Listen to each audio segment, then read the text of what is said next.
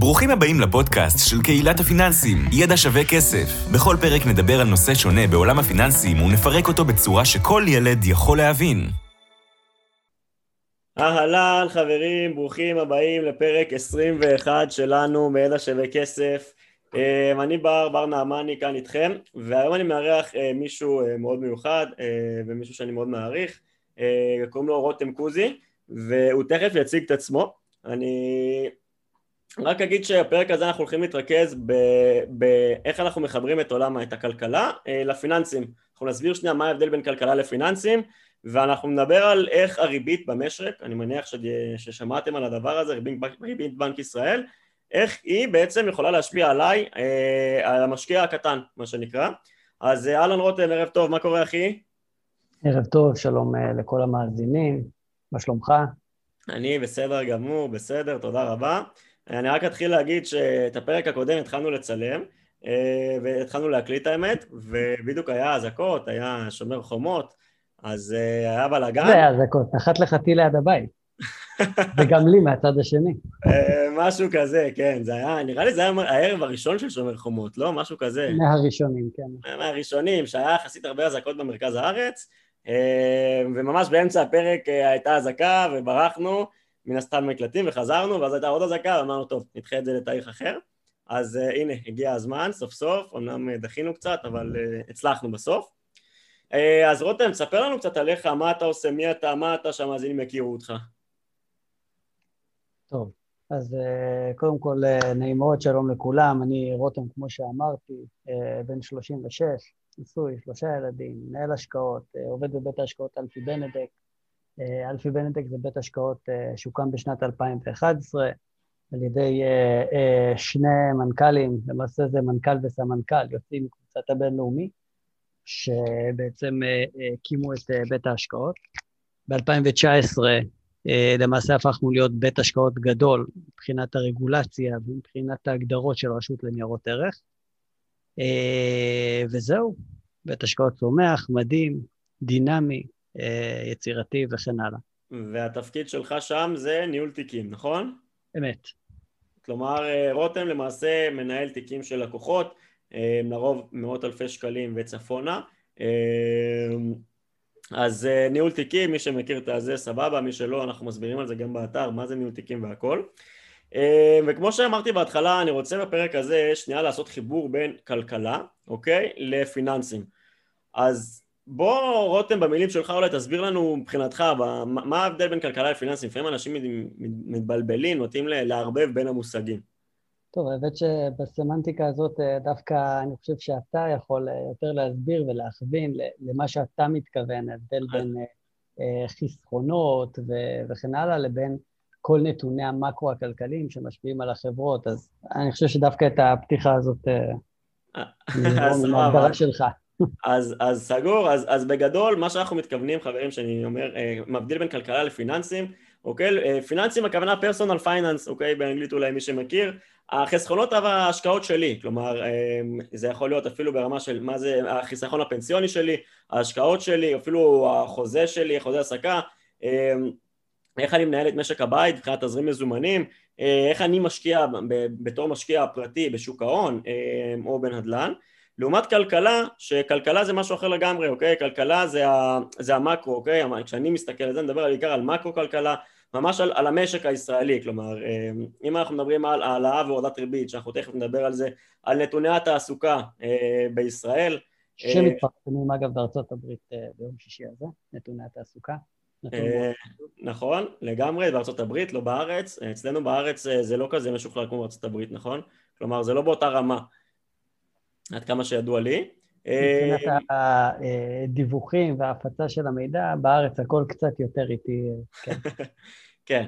אז כשאנחנו מדברים על כלכלה, הכוונה יותר לדברים הגדולים, יותר לאינפלציה לצורך העניין, לנתוני התעסוקה, לריבית במשק, ו, והיום אנחנו, אני רוצה לעשות שנייה, בסופו של דבר, אנחנו כמשקיעים צריכים להבין, אוקיי, ככל שנבין, לא חייב להבין, כן? אני חושב שככל שאנחנו נבין יותר, אנחנו נדע יותר איך, איך, זה, איך הדברים האלה יכולים להשפיע עלינו, אוקיי? איך הכלכלה הגדולה הזאתי, איך לצורך העניין ריבית בנק ישראל אמורה להשפיע על, על המשק, אוקיי? ועל שוק ההון בתכלס, בסופו של דבר, ומבחינתי זו המטרה של הפרק הזה, משתדל לעשות את זה, מה שנקרא, בצורה כמה שיותר פשוטה, כדי כן. שתצליחו להבין כמה שיותר ולשמור את זה בגובה העיניים. אם אתם לא מבינים מושגים מסוימים כמו מניות, אג"חים, דברים כאלה, תחזרו לפרקים קודמים, כי זה דברים שכבר דיברנו עליהם. אבל ממש בגדול זו מטרת הפרק, איך אנחנו חיים את הכלכלה, אוקיי, הגדולה, את המשק, אה, לפיננסים שלנו, להשקעות שלנו. אז אה, בואו נדבר דקה רותם על מה זה ריבית במשק, מה היא משקפת, מה הכוונה, ריבית בנק ישראל. אוקיי, אז בואו נתחיל בזה שאתה בעצם רוצה קצת אה, להבין על הכלכלה ועל המקרו, אז בעצם הכל מתחיל בריבית, אוקיי? מהריבית של אותה מדינה, של אותה כלכלה, בעצם שזה מחיר הכסף הבסיסי, מכאן אה, נגזרות בעצם רמות של תמחור לנכסים, נניח מוצרים אחרים, אה, לפי רמת הסיכון שלהם. כלומר... רגע, מה, מה אתה אומר, מה, מה הכוונה במחיר הכסף? בוא שנייה ננסה לפשט את המושג הזה. אוקיי, אז בעצם לצורך העניין היום אתה רוצה לקחת הלוואה, אוקיי? Mm-hmm. להלוואה הזאת יש ריבית. נכון. יפה. זאת אומרת, זה העלות שעולה לך לקחת את הכסף. מה זה אוקיי. הריבית הזאת? מה זה הריבית הזאת? כמה היא? אז אה, בעצם, כן. אז כן. בעצם אה, אה, מה שקורה, לכל מדינה יש את הנגיד שלה שבעצם קובע את הריבית של אותה מדינה. לצורך העניין בישראל הריבית היא 0.1 אחוז כרגע, ומשם נקרא, לפחות בארץ, יש את ריבית הפריים. ריבית הפריים זה בעצם הריבית הבסיסית של הבנקים. כן, בדרך כלל אחוז וחצי, לא בדרך כלל, זה אחוז וחצי מריבית בנק ישראל, אה, ובעצם משם מתחילים לתמחר את הכל. אוקיי, okay. כלומר ריבית הפריים חברים, כמו שרותם הסביר, היא 0.1 כרגע, לא, ריבית בנק ישראל היא 0.1 כרגע, סבבה, וריבית הפריים זה פשוט 1.5 בנוסף לריבית בנק ישראל. כלומר, נכון. כרגע ריבית הפריים עומדת על 1.6 אחוזים, ואני מניח שכל מי שלקח הלוואה בחיים שלו שמע את המושג ריבית פריים, כמו שרותם אמר, בדרך כלל זה, זה, זה המדד שממנו קובעים למעלה ולמטה, כלומר יכול להיות שתקבל אפילו הלוואה בריבית פריים מינוס חצי, אוקיי? פריים מינוס חצי, זה אומר שכרגע זה 1.1 אחוז, אבל אם ריבית אה, בנק ישראל תשתנה, כרגע היא 0.1 אני מזכיר, ונגיד היא תעלה לחצי אחוז, אוקיי? זה אומר שריבית אה, הפריים תהיה 1.5 אחוז ועוד חצי אחוז, זה אומר 2 אחוז, וזה אומר שמי שלקח הלוואה בפריים מינוס חצי ישלם 1.5 אחוזים ולא 1.1 אחוזים. וכשאני אה, מדבר על אה, נושא של אה, גזירת הסיכונים ובעצם עלות הכסף, היא מתומחרת משם, זאת נקודת שיווי המשקל, מה הכוונה? אם אני היום לקוח מסוכן לבנק שלי, אז הבנק יגיד, אוקיי, ריבית בנק ישראל היא 0.1, הפריים הוא 1.6 לצורך העניין, אני חושב שאתה לקוח מסוכן, ולכן אני אתן לך את ההלוואה במחיר גבוה יותר. או אם ההלוואה היא לצורך העניין מקרן ההשתלמות, משהו שאנחנו מדברים עליו הרבה בקבוצה לצורך העניין, שזאת הלוואה שהיא מאוד זולה ונוחה, לפחות כרגע בתנאי השוק האלה, אז ההלוואה, בגלל שיש לה בטוחה, שזה הכסף שיושב בתוך הקופה, אז נותנים אותה בריבית נמוכה יותר, אוקיי? אז בעצם ככל שהסיכון גדול יותר או גבוה יותר, ככה אה, אה, הריבית שאנחנו נשלם בעבור הכסף שאנחנו צורכים כרגע ולא בעתיד, תהיה גבוהה יותר, וההפך. אוקיי, אז אני, אני מקווה שהבנו באופן כללי מה הכוונה בריבית, דיברנו על ריבית וריבית פריים ודיברנו על הריבית במשק, ריבית בנק ישראל, שכרגע נכון להקלטה הזאת ביוני 2021 עומד על 0.1 אחוז. אמ, שכמובן ממנה נגזרות ריבית הפריים והלאה. אבל מי, דיברנו על זה שאוקיי, ריבית, הריבית, הריבית במשק נקבעת על ידי בנק ישראל, נכון?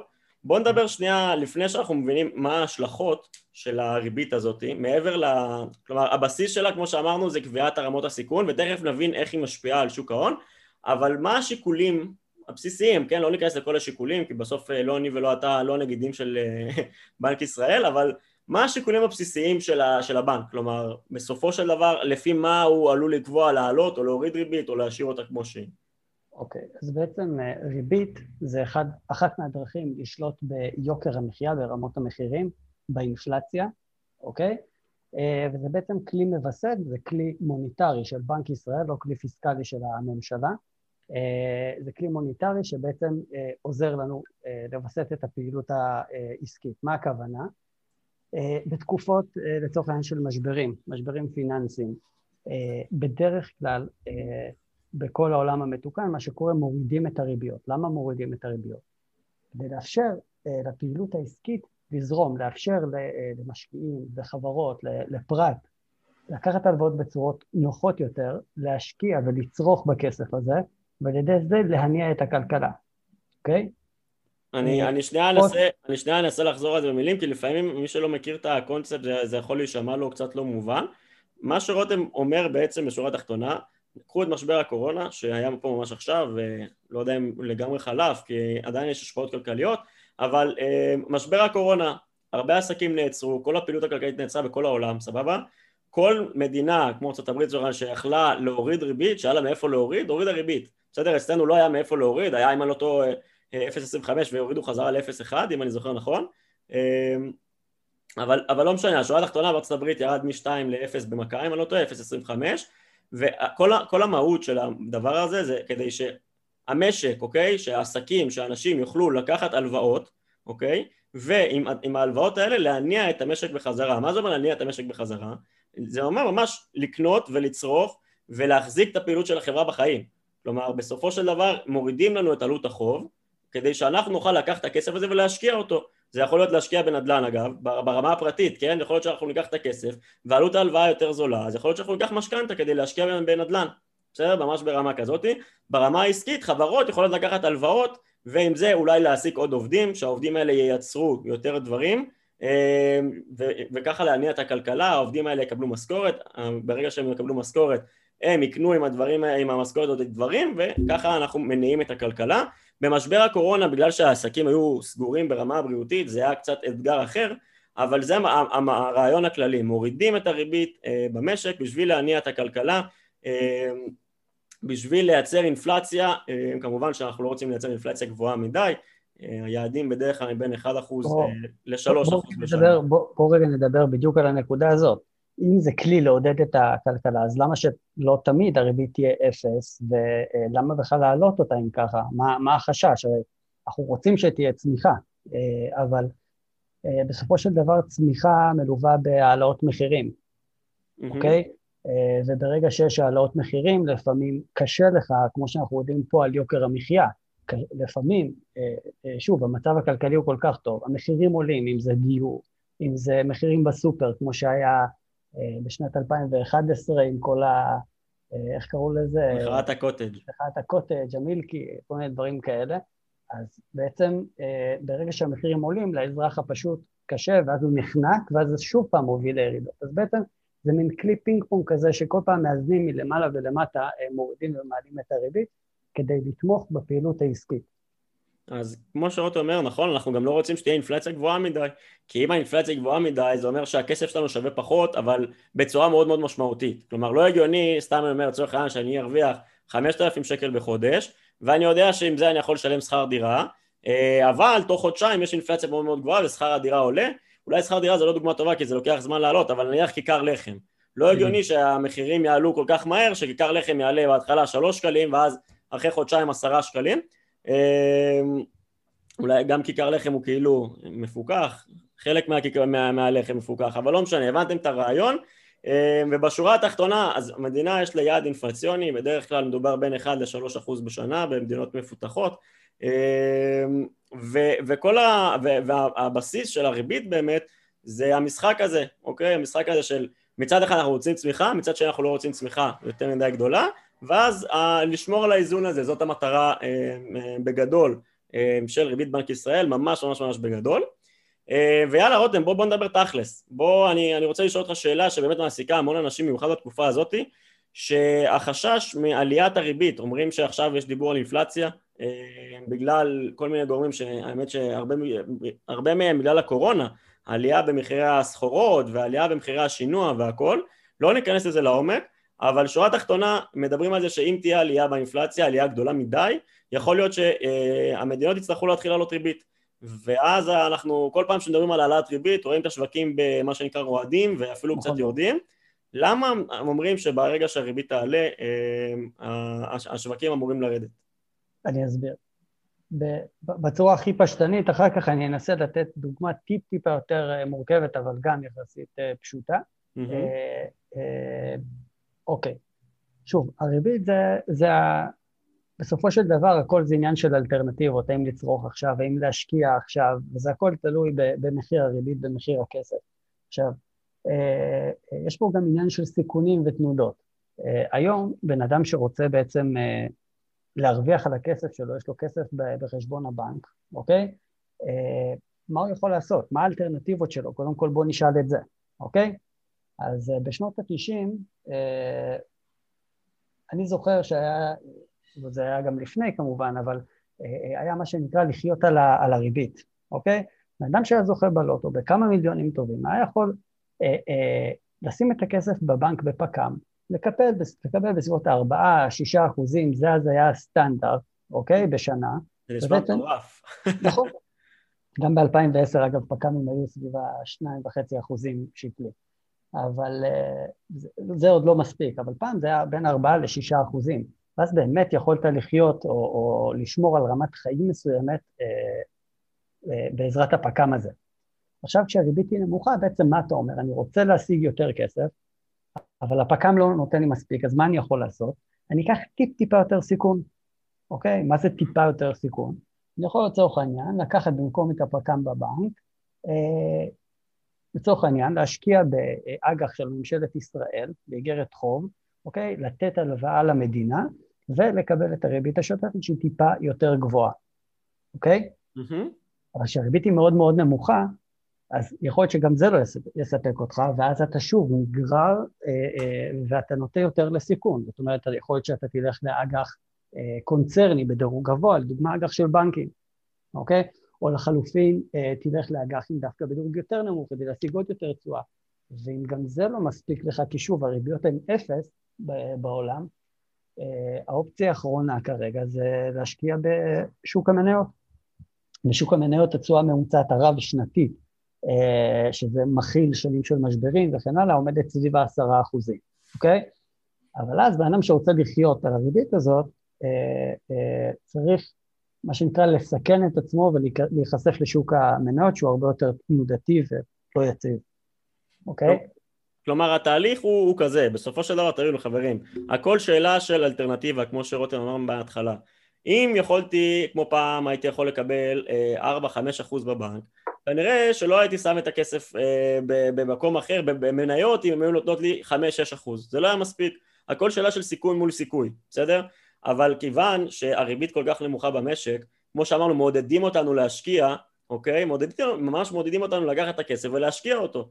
אז אם הריבית היא כל כך נמוכה, ואנחנו מקבלים 0 אחוז, ממש 0.1 אחוז, אז אנחנו כל פעם עולים במדרגות הסיכון, אוקיי? אנחנו נצטרך לקחת סיכון גבוה יותר, אמ, כדי לקבל תשואה על הכסף, בסדר? אז באמת המדרגות הן בערך כמו שרותם תראה לפחות בשוק ההון, זה מתחיל ממש מאג"ח ממשלתי. אמ, אגב, גם אג"ח ממשלתי, תלוי לאיזה מח"מ, כן? לא ניכנס... זה, זה, זה דווקא כן, אה, משהו שכן חשבתי אולי אפילו להיכנס אליו, אה, שבעצם דיברתי כרגע בצורה בסיסית על הנושא הזה של, אוקיי, אין לי פתרון בפיקדון בבנק, אז אני לאט לאט אשאף לנכסי סיכון, אוקיי?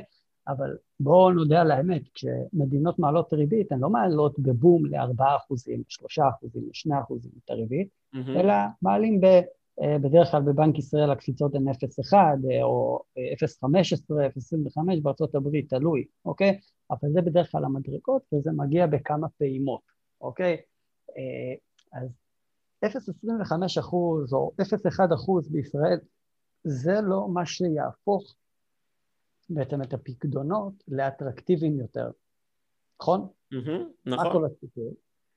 שבגדול, אה, אם האינפלציה היא גבוהה, אני אלך טיפה, אה, טיפה יותר אה, כביכול מורכב, אבל תנסה רגע להבין, אם האינפלציה גבוהה ויש חשש להעלאות ריבית עתידיות, אוקיי? Mm-hmm. מה שיקרה בעצם באגרות חוב יותר ארוכות, אה, אה, המחיר שלהם ירד באגרות חוב הממשלתיות, וברגע שהמחיר יורד התשואה של איגרת החוב עולה, וזה בעצם מגלם את התשואה העתידית של מי שיקנה עכשיו אג"ח ממשלתי, אוקיי? אז התשואות של איגרות החוב בעצם מגלמות את הציפיות להעלאת ריבית, אוקיי? Mm-hmm. עכשיו, אה, אה, ברגע שמחיר האיגרת יורד, בגלל ציפייה להעלאת ריבית, אז מה שאפשר לעשות עכשיו במח"מים הארוכים, באגרות חוב ארוכות הטווח, אוקיי? להשקעה לטווח ארוך, נניח ממשלת ארה"ב לעשר שנים, זה לקנות אותה עכשיו במחיר נמוך, ולאחר מכן, כשהריבית תצטמצם שוב פעם, הם ייהנו מרווחי הון גבוהים יותר, אוקיי? בדרך כלל זה, זה לפי מכפלות המח"מ, אוקיי? ככל שהמח"מ של האג"ח הוא ארוך יותר, אז זה השינוי בתשואה כפול המח"מ. זאת אומרת, אם זה אג"ח שלקחתי לעשר שנים, זה כפול עשר, או אם זה אג"ח שלקחתי לחמש שנים, אז זה כפול חמש. זאת אומרת שהשינוי של 0.1, 0.2, לא משנה מה, בתשואה, כפול אה, מכפלות המח"מ. אז... ואז, ואז זה כבר מייצר אה, אלטרנטיבה וכדאיות, אה, נניח על שוק, בשוק האג"ח הממשלתי ביחס לשוק המניות. ממש ככה, זה היה על קצה קצה קצה המזלג. אז uh, אני, אני, אני שוקל אם להיכנס עכשיו לעומק לזה, כי אני פשוט לא רוצה שאנחנו נחפור פה שעתיים, mm-hmm. כי יש פה הרבה מושגים שלא יודעים מה שדיברנו עליהם, yeah. לא, לא לעומק לפחות. Uh, אני, אני נראה לי שמעדיף שלא, מי שקלט סבבה, זה היה מה שנקרא חומר למתקדמים, הם יכולים גם לחזור אחורה ולשמוע את זה שוב, את ההסבר של רותם. מי שקלט סבבה, מי שלא, אנחנו נשתדל לפשט את זה גם בפרקים הבאים, שאנחנו כן נחבר את הכלכלה, אמ, את המקרו-כלכלה לפיננסים שלנו, אמ, אבל, אבל בגדול בגדול כל הרעיון הזה של, אני רוצה לחזור חזרה אחורה לעניין של ההולאה והורדת ריבית. הרי העניין הוא שבגלל שאמורים לעלות ריבית, אמ, הפחד של המשקיעים זה שאנשים יחזרו במרכאות, יחזרו לשים את הכסף בפקדונות. אוקיי? זה לא בהכרח בפקדונות, אבל בנכסים פחות מסוכנים, אוקיי? ואז זה אומר שאנשים יוציאו כסף ממניות, או ישקיעו פחות כסף במניות, ויכניסו אותם לנכסים שהם יותר בטוחים, אם זה אג"ח ממשלתי, או אם זה באמת פקדונות בבנק, אם מתישהו זה באמת אה, יהיה משמעותי, כי 0.1 או 0.25 זה לא מאוד משמעותי, שנייה, שנייה רותם, אני שנייה מסיים, אז, אז בגלל זה מדברים על זה שהעלאת ריבית, והכוונה להעלאת ריבית משמעותית, כן? כנראה ש-0.11, 0.5 0.15 סליחה, או 0.1 היא לא מאוד משמעותית, אבל זה אולי מסמן על איזושהי מגמה וממנה המשקיעים הרבה פעמים חוששים וזו, וזו בגדול, ממש ממש בגדול מבחינת הרעיון, למה השווקים מפחדים מהעלאת ריבית. כן, רותם. רק רציתי להכניס איזה משפט קטן, שבעצם אם הריבית בבנק היא, היא מאוד מאוד בטוחה ואנחנו לא נשקיע את הכסף, אה, למעשה נחסוך אותו, שזה חיסכון והשקעה זה שני דברים שהם שונים בכלכלה, אוקיי? אז חברות אחר כך לא יצמחו, כי לא משקיעים בהן, וברגע שלא משקיעים בהן אז התוצר יקטן, ובעצם הצמיחה תקטן, ואז גם הצריכה שלנו כמשקיעים אה, תקטן בסופו של דבר אה, אה, בעקיפין. זאת אומרת שחיסכון במקום השקעה הוא מדכא את פעילות המקרו בראייה היותר רחבה. נכון, נכון מאוד, אז, אז באמת מה שאנחנו באים לסופו של דבר להסביר, אה, ומה שרותם אומר, ש... ההשקעה היא טובה למשק, אוקיי? היא טובה למשק כי בסופו של דבר ההשקעה היא זאת שמניעה את הגלגלים, מניעה את הכלכלה, נותנת כסף לחברות, החברות יכולות לקחת את הכסף הזה, להשקיע אותו, להביא עוד עובדים, לייצר מוצרים טובים יותר, אה, להעלות את רמת החיים של כולם ובסופו של דבר כולם אה, משקיעים. אם אנחנו חוסכים אה, ולא משקיעים אז זה פוגע במשק וזה בדיוק כל המנגנון של הריבית. ובגלל זה מדברים על זה שהעלאת ריבית באמת תפגע ותוריד את שוק המניות ותגרום לירידות. הבעיה, אה, אני אכניס את זה בסוגריים, שאנחנו כבר המון המון המון זמן, בערך מ-2008, בריבית מאוד מאוד נמוכה. אה, בגלל משבר הסאב פריים, מי שמכיר, מי שזה, דיברנו על זה לדעתי גם בפודקאסט. ומאז היו ניסיונות מצד ארה"ב להעלות ריבית, ללא הצלחה כל כך. כלומר הם הצליחו לעלות צעד ואז באה הקורונה ונתנה להם כאפה והורידה אותם חזרה, אפילו קצת לפני הקורונה הם הם כבר היססו, הם אמרו שהם יעלו יותר, ואז הם הפסיקו וכאלה, כי ראו שהשוק, אה, מה שנקרא, לפעמים השוק, לפעמים הפד צריך להקשיב לשוק אה, ולא להפך. אה, וחשוב לי להסביר שזה עובד גם בצורה הפוכה, אוקיי?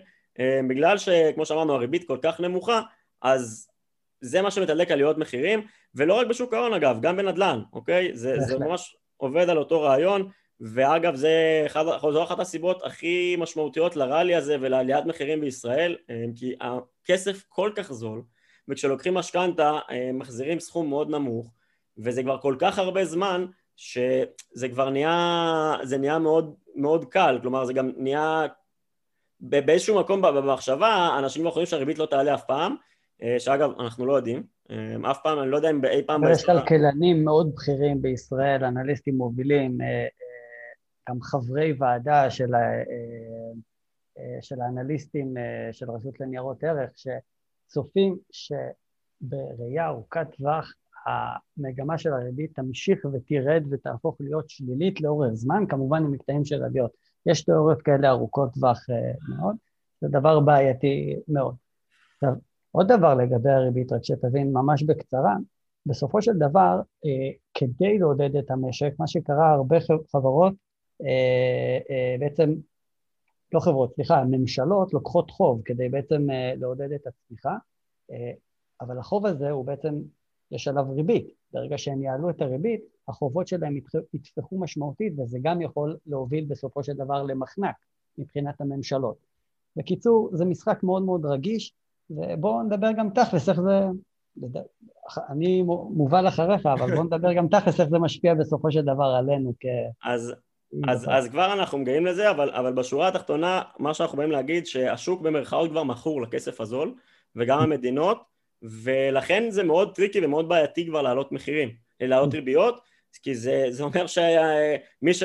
גם ברמה הבסיסית שלנו, אוקיי, בואו אנחנו נדבר עלינו, גם אנחנו, אם הריבית עולה, כל אחד שלקח משכנתה יצטרך להחזיר משכנתה גבוהה יותר, אוקיי? כי המשכנתה צמודה לריבית הפריים שתעלה, והיא צמודה כנראה גם למדד אה, שכנראה גם האינפלציה תעלה, אז, אז גם זה צמוד לשמה, וכנראה שכל הריביות יעלו בהתאם, סבבה? אה, עכשיו אם אנחנו מדברים על 0.1, 0.15 זה כביכול לא משמעותי, למרות שבמשכנתה לטווח ארוך זה כן משמעותי, אבל אם אנחנו מדברים על עלייה של חצי אחוז או אחוז או שני אחוז, זה כבר מאוד מאוד משמעותי לטווח ארוך במשכנתה. אמ, אני מניח, אני לא יודע, עלויות של משקי בית שאולי לא הצליחו לעמוד בזה, ואז מדברים על זה שמפחדים שיהיה משבר כלכלי ומשבר נדל"ני, אוקיי? זו הסיבה שעד עכשיו, קצת נקשר את זה אלינו ולעולם שלנו בפרקטיקה, ואנשים היום לא מבינים את זה, אה, אה, בנק ישראל הגביל את אה, לקיחת המשכנתה של עד 30 אחוז בפריים. למעשה 33, שליש, אה, בפריים, אוקיי? כי במקרה של עליות ריבית, זה יכול להוביל באמת לקושי להחזר ולקשיים, אוקיי? אה, בעמידה בחובות. עכשיו, אגב, יש איזושהי רפורמה ושינו את זה לעד שני שליש בפריים, אבל חשוב שהמאזינים שלנו ולקוח הקצה של המשכנתה יבין את ההשלכות של, של הלוואה כזאת, שכרגע היא זולה, אבל אתה לוקח את ההשקעה הזאת לטווח ארוך, את ההלוואה, סליחה, אה, ולא ליום-יומיים. נכון. אז צריך לקחת את זה בחשבון. אז, אה, אז הנה כבר אה, מה שנקרא, דבר ראשון בסיסי, שאיך איך, איך העולם הזה, המאקרו-כלכלי משפיע עלינו בתור משקיעים. דבר ראשון, הלוואות המשכנתה, אני מניח שלרוב המאזינים שלנו יש משכנתה, ואם זה לא דירה שלהם, אז אולי דירה להשקעה, לא דירה שהם גרים בה. אמ, אז זה הדבר הראשון. לגבי שוק ההון דיברנו על זה, העלאת ריבית ככלל אצבע, כמובן זה לא ברור, זה לא תמיד, זה לא זה, אבל ככלל אצבע אמ, העלאת ריבית תגרור ירידה אה, בשווקים, אה, בשווקי המניות, זה ממש ממש באופן כללי. אמ, זה, זה ההיבט השני, ההיבט השלישי, כל הלוואה, דיברנו על משכנתה, אבל כל, הש, כל הלוואה הרי בסופו של דבר שלנו תתייקר, אז צריך לקחת את זה בחשבון. רותם, בוא, בוא נדבר על זה באופן כללי. אני נניח עכשיו, אני משקיע, אוקיי? כמובן, אגב, לא אמרתי, לא דיברנו על זה ממש בתחילת הפרק, אבל כל מה שאנחנו מדברים עליו, כל מה שדיברנו, כל מה שאנחנו מדברים עליו ונדבר עליו, לא המלצה. לא מהווה המלצה ולא תחליף לייעוץ, אה, כמובן, אלה רק, אה, אנחנו באים לנסות להמחיש ולהסביר רעיונות ולהעביר חומר לימודי, לא לקחת את זה ועל בסיס זה להשקיע, אלא ללמוד ולהבין מה עושים. זה ממש ממש חשוב אה, להבין. אז בוא נדבר עכשיו רותם בתור uh, משקיע, נניח אני משקיע שמפחד שתהיה אינפלציה בזמן הקרוב, כי אני רואה את מחירי השכירות עולים, כי העולם יוצא ממשבר הקורונה ויכול מאוד להיות שיהיו עליות מחירים, uh, מה אני עושה בתור משקיע שאני קצת מפחד מעלייה באינפלציה? אוקיי, okay. אז קודם כל זה נושא שגם עלה הרבה מאוד בקבוצה מהרבה משקיעים וגם אני וגם אתה ראיתי uh, מגיבים בנושא הזה, אוקיי? Okay? אז קודם כל אותו משקיע, אותו סוחר, אותו בן אדם שיש לו איזושהי אנשים צריכים להבין מה הם רוצים, אוקיי? לצורך העניין, האם אני חושש מאינפלציה, זה משהו אחד, האם אני רוצה להרוויח כסף, זה משהו אחר, אוקיי? ואיך אנחנו... זה מתנגש. כן, אבל אני, אני אתן את הדוגמאות, אוקיי? לצורך העניין, בן אדם שהיום רוצה להגן על הכסף שלו מחשש מאינפלציה ש, שתהיה, אוקיי? הוא לא רוצה להרוויח כסף, אוקיי? המטרה שלו היא לא להרוויח ולייצר תשואות על בחשבון שלו, כי סתם יכול להיות שהוא רק חושש לכמה חודשים או חצי שנה, שנה, שהכסף שוכב אה, בבנק והוא עוד שנה קונה דירה בסכום גדול, ואז בעצם יש משמעות לאינפלציה הזאת. אז אם אני רוצה להגן על הכסף שלי, אוקיי, אני צריך בעצם אה, לייצר לעצמי מנגנון של פיקדון צמוד מדד. מבחינתי, שהריבית תהיה ממש אפס, אוקיי? אבל מצד שני שזה יהיה צמוד מדד, ואז במקרה של עליות, אה, אה, עליות מחירים של אינפלציה, אני בעצם מקבל את התשואה שהיא, זה האינפלציה, האינפלציה מגלמת את התשואה פה כי זה צמוד מדד בעצם. אה, לדוגמה מוצר אה, אפשרי במקרה הזה, אז אג"ח ממשלתי של אותה ממשלה אה, של המדינה שבה אתה חי, לצורך העניין ממשלת ישראל, קצר ביותר, כדי, בסוגריים אני אומר בכוכבית, לנטרל את סיכוני המח"מ, אה, אה, אג"ח ממשלתי קצר מאוד, צמוד מדד. ואז נכון, התשואה עליו היא שלילית, אוקיי? Mm-hmm. למה היא שלילית? כי בעצם מגלמת את ציפיות האינפלציה שהן יותר גבוהות ואתה תקבל אותן, אוקיי? Mm-hmm. אז במקרה כזה, הנה, קיבלת על עצמך את ההגנה מפני האינפלציה, אוקיי? לגמרי. אני, אני, אני אגיד במילה, כמו שאתה, אני אסכם, אני אצטרך לסכם את אה, רותם במילה, כל הדבר הזה, מה שרותם בא להגיד, אנחנו לא בהכרח אמורים להרוויח כסף. הייתה ממש שאלה הזאת, אה, כזאת היום, ממש אתמול או שלשום בקבוצה. אה, למה, למה שמישהו יעשה דבר כזה? למה שמישהו ישים? כי עניתי למישהו שהריביות של האג"ח ממשלתית צמוד מדד הן שליליות. הריבית הריאלית שלילית, ממש אחרי העמלות, אחרי הכל שלילית, אז, ואז מישהו שאל, אז למה שמישהו יעשה את זה? אז זאת הסיבה. אם מישהו מפחד שתהיה אינפלציה, ובאמת כמו שרוטי אמר, הוא צריך את הכסף בעוד כמה חודשים, עוד חצי שנה, עוד שנה, לרכישת דירה, הוא לא משנה למה, לא רוצה לסכן אותו, הוא מפחד שתהיה אינפלציה, אז זה משהו שהוא מאוד הגיוני לעשות. נכון. אמ, אוקיי. דוגמה הפוכה, אם אתה חושב ש, שיהיו ירידות מחירים ודיפלציה וכן הלאה, אז פה דווקא אתה תרצה לקנות את האג"ח השקלי ולא את הצמוד. אה, זה ככה כהערת שולה, אוקיי? אה, אז זה מבחינת בן אדם שרוצה להגן על הכסף שלו מאינפלציה, אוקיי? אה, מצד שני, משקיע בשוק ההון או סוחר שחושש מהאינפלציה, כי האינפלציה תוביל, אמרנו, במידה והיא תהיה מה שנקרא התפרצות אינפלציונית, משמעותית, אה, וזה יוביל להעלאת אה, ריביות. אז כן, צריך להבין שזה יפגע בשוק ההון ובשוק המניות, אוקיי? Mm-hmm. אז מה הפתרון שלו כמשקיע? אני מנסה ככה סתם לחשוב איתך ולהיות יצירתי. אז קודם כל, חברות צמיחה, חברות לא רווחיות, חברות בפיתוח, חברות שיש להן חוב גדול, ייפגעו מזה. אז לדעת אולי להתרחק מחברות מהסוג הזה. חברות כמו בנקים לדוגמה. רגע, רגע, למה, למה הם ייפגעו מזה? רק בוא נסביר. בוא, יש להם עלויות יש להם חוב מאוד גדול. חברה, חברה שהיא בצמיחה, בפיתוח, היא ב, כרגע בשלב של מחקר ופיתוח, אה, אה, והיא מגייסת חוב מהציבור, במידה והריביות יעלו, אוקיי, והיא תצטרך לשלם חובות גבוהים יותר, עלויות מימון גבוהות יותר, זה יכול לפגוע בה. בדיוק. סבבה לגמרי. אה, התחלת להגיד, המשכת להגיד על בנקים? כן, אם בכל זאת אני עדיין רוצה לייצר חשיפה מסוימת לאפיק המנייתי, אז אמרנו, להתרחק ממניות כאלה של צמיחה, מצד שני, אולי הבנקים דווקא יכולים ליהנות במקרה של העלאת ריבית, אוקיי? נכון. אז אה, אולי לחפש אה, סקטורים שיכולים ליהנות מזה. אה, שוב, זה, לא המלצה. זה, זה במקטע, כמובן, אני גם מדבר באופן כללי, זה, זה במקטע המנייתי, במקטע האג"חים, אני חושש מאינפלציה, אז אני יכול שוב, את כל ההשקעות שלי באגרות החוב, לא את הכל, אבל להטות חלק מסוים להפיק הצמוד ביחס לשקלי. אוקיי. אמ, אז אני חושב שבנקודה הזאת אנחנו נסיים את הפרק, אה, נשתדל לשמור אותו מה שנקרא בטיים פריים שלנו ויש עוד המון המון לדבר על זה אה, ואפילו נושא מעניין שאולי נקדיש לו פרק שלם איך הריבית בארצות הברית אמורה להשפיע על הריבית בארץ, אוקיי? נכון. אה, ועניין אולי של קצת מטבעות ודולר ושקל אבל נשמור את זה לפרקים באים אמ, אז חברים, אה, אני מקווה מאוד שהיה מובן פה מה שדיברנו, אה, אני מקווה מאוד שהצלחתם להבין לפחות בחלק את, ה, את הקשר בין כלכלה אמ, לפיננסים שלנו.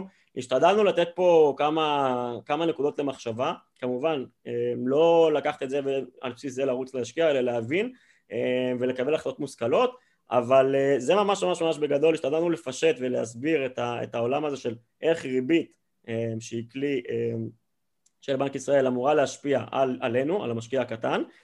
אז מי שרוצה ככה לנהל תיק ולהשאיר פרטים, אה, לדבר עם רותם קוזי ועם אלפי בנדק, יש לינק אה, מתחתית הפודקאסט הזה, מוזמנים להשאיר שם פרטים ויחזרו אליכם מאלפי בנדק. אה, זהו, רותם, תודה רבה. תודה לך, אני שמחתי. אני, היה לי מאוד מאוד מעניין. וביי חברים, אנחנו נתראה בפרקים הבאים, תמשיכו לעקוב אחרינו בפודקאסטים, בקבוצה, באתר ובכל מקום אחר. להתראות.